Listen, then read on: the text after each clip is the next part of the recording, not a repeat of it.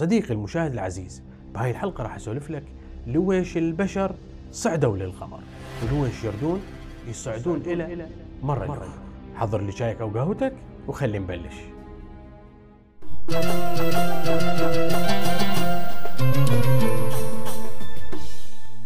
يا صديقي المشاهد العزيز في سنة 1895 كتب عمنا الأديب الفرنسي جولز فيرن روايته الشهيرة من الأرض إلى القمر. جدنا الفرنسي فيرن يعتبره بعض الناس هو مؤسس والأب الروحي لأدب الخيال العلمي. لكن بعض الناس يعتبروه هو العراف اللي تنبأ بكثير من الأحداث قبل وقوعها بعشرات السنين. أما البعض الآخر خلوه ضمن العباقرة اللي توقعوا كيف راح يغير العلم من العالم بالمستقبل. سولفنا عمنا جولز بروايته إنه أكو مجموعة من الأعضاء تحت تسمية نادي المدفع. سولفنا بروايته إنه ذول الأعضاء يعملون ويشتغلون على صناعة مدفع فضائي كبير جدا واللي من خلاله راح يصعدون ثلاث أشخاص بقذيفة كبيرة وينطلقون للفضاء. وين للفضاء؟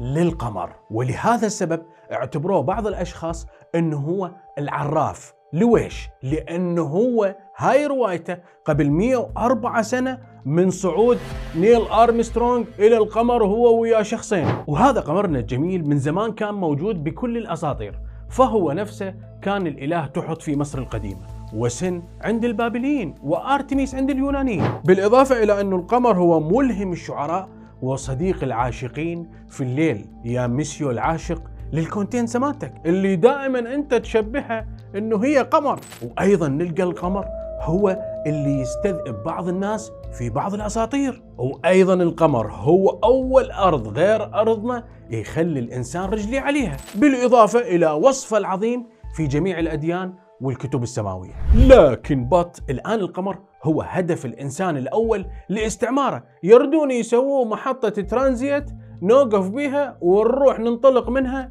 إلى كوكبنا الجديد المريخ. وبالرغم من انه البشر متعلقين تعلق كبير جدا بالقمر إلا انه المحاولات الجادة للوصول إلى القمر ما بدت إلا بالخمسينات.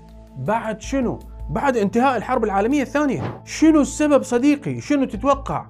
السبب هو سباق القوى العظمى لاكتشاف أحدث الابتكارات. حتى شنو؟ حتى يستخدموها عسكريا للتغلب على الطرف الآخر، يعني الموضوع بالبداية كان هو موضوع عسكري، وابشرك لحد الآن هو تقريبا باقي موضوع عسكري، لكن أكيد تريد تسألني تقول لي سيزر شنو هاي الابتكارات؟ أولها الطاقة النووية، وثانيها الصواريخ بعيدة المدى، لكن بات هاي الاكتشافات خلفت لنا ثمن باهظ كثير جدا، وأول وأهم اللي صار بهيروشيما وناغازاكي. بالإضافة إلى اشتعال الحرب الباردة بين روسيا وأمريكا واللي ذن اثنيناتهن ما اكتفن بالصراع داخل الأرض على سطح الأرض؟ لا بل يريدن الصراع فوق بالفضاء. وتسابقا الولايات المتحدة الأمريكية والاتحاد السوفيتي على برز العضلات بالفضاء. وشوف مسيو المشاهد. أول هدف هو كان صنع صاروخ طويل المدى اللي يخلي أحد الأطراف الوصول إلى أبعد نقطة يقصف بها الطرف الآخر. والهدف هو أن يصنعون صاروخ يخترق الغلاف الجوي للكرة الأرضية. والسوفيت أعلنوا عن هذا المشروع. لكن أمريكا قللت من شأنه وقالوا إنه هاي عبارة عن دعاية إعلامية زائفة. راح تقول لي ليش هيك قالوا؟ أنا أقول لك لأنه الأمريكان كانوا يعتقدون ويؤمنون إنه الاتحاد السوفيتي هي عبارة عن دولة متخلفة بالنسبة للتكنولوجيا اللي تملكها أمريكا، لكن but الاتحاد السوفيتي فاجأ كل العالم وأطلق أول مهمة علما إلى القمر اللي هي سبوتنيك بشهر أكتوبر من سنة 1957 وكان هذا إله صدى كبير جدا في كل العالم وحتى داخل الولايات المتحدة اللي كانوا يقولون إنه روسيا متخلفة بالنسبة للتكنولوجيا اللي عندنا. لكن بط بيناتنا الحكي كانت أمريكا تمتلك 5000 رأس نووي.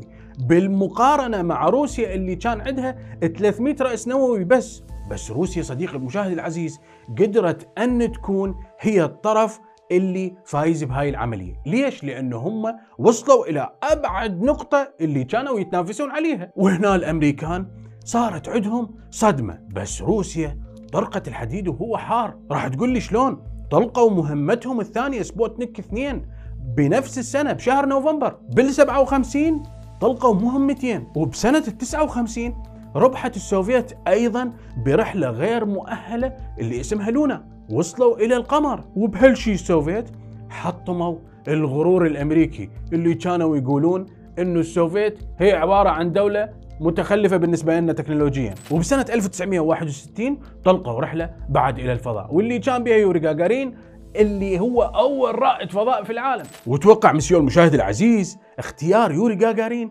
ما كان بالموضوع السهل. لا مو لأنه هو طيار كفو لا. ولا لأنه هو عنده القدرة على أنه يحل أي مشكلة تواجهه بالفضاء. هم لا لكن يوري جاجارين كان عنده ابتسامة جميلة جدا. يوصفوها الاتحاد السوفيتي أنه هي الابتسامة الساحرة. استعملوا هاي الابتسامة اللطيفة بالحرب وكسب الجانب الإعلامي ضد الأمريكان. والحكي بيناتنا مسيو هو هذا اللي خلى أمريكا تشتغل 24 ساعة سبعة أيام بالأسبوع لفترة طويلة. فصنعوا الكثير من الصواريخ البالستية. راح تقول لي لويش؟ لأنه يردون يضمنون حقهم بالرد إذا قصفتهم روسيا. لكن but الأمريكان هم رادوا يبرزون عضلاتهم بهذا الموضوع فسرعوا من برنامجهم الفضائي.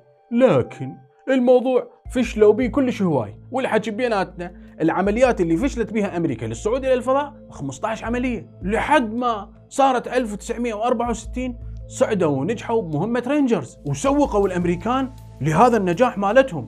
وقالوا إحنا رجعنا وصرنا أقوى دولة تكنولوجيا. إحنا قدرنا أن نتفوق على الاتحاد السوفيتي. لكن بات أمريكا كانت تحتاج إلى نجاح قوي جدا تبهر به العالم. فايش قالوا؟ إذا السوفيت تفوقوا عنا وطلقوا صاروخ خارج الكرة الأرضية وسبقونا بالوصول إلى القمر عن طريق رحلات غير مأهولة وطلعوا أول بشر خارج الكرة الأرضية فإحنا خلي نطلع ثلاث رواد فضاء ويروحون للقمر ويمشون حتى على القمر. واشتغلت أمريكا على هاي المهمة وقدروا أن يطلقون بسنة ال 69 أبولو 11 اللي كان يحمل ثلاث رواد فضاء اللي هم القائد نيل ارمسترونج وطيار الرحلة باز أولدرين ومايكل كولينز. والحكي بيناتنا مسيو المشاهد العزيز أمريكا ما كانوا يعتقدون إنه هاي الرحلة راح تنجح وراح يوصلون للقمر أصلا.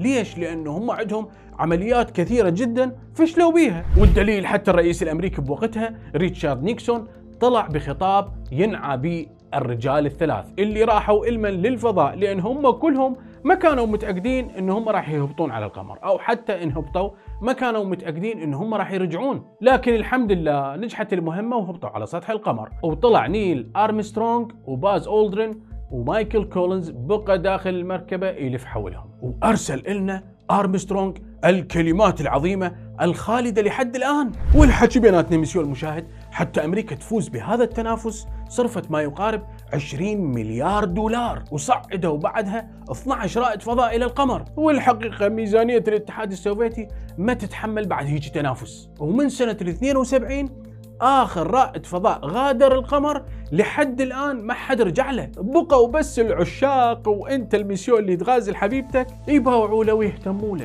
بس ناسا بعد خمسين سنة قررت أن ترجع للقمر ببرنامج اسمه إلهة القمر اليونانيه ارتميس اللي ناسا تريد تجمع به عينات تدرس به سطح القمر. راح تقول لي ليش يردون يجمعون عينات ويدرسوا أكثر؟ أنا أقول لك يردون يستعمرون القمر ويكون هو الترانزيت إلى كوكبنا الجميل المريخ في المستقبل. ومنو يدري صديقي المشاهد العزيز؟ من رواية من سنة 1865 قال كاتبها إنه إحنا راح نصعد إلى القمر. البشر راح يتوجهون إلى القمر.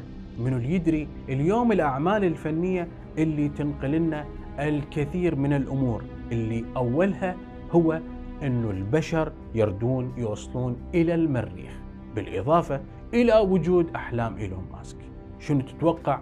صديقي المشاهد العزيز هل فعلا راح يكون القمر هو الترانزيت لرحلتنا علما إلى بيوتنا اللي بالمريخ؟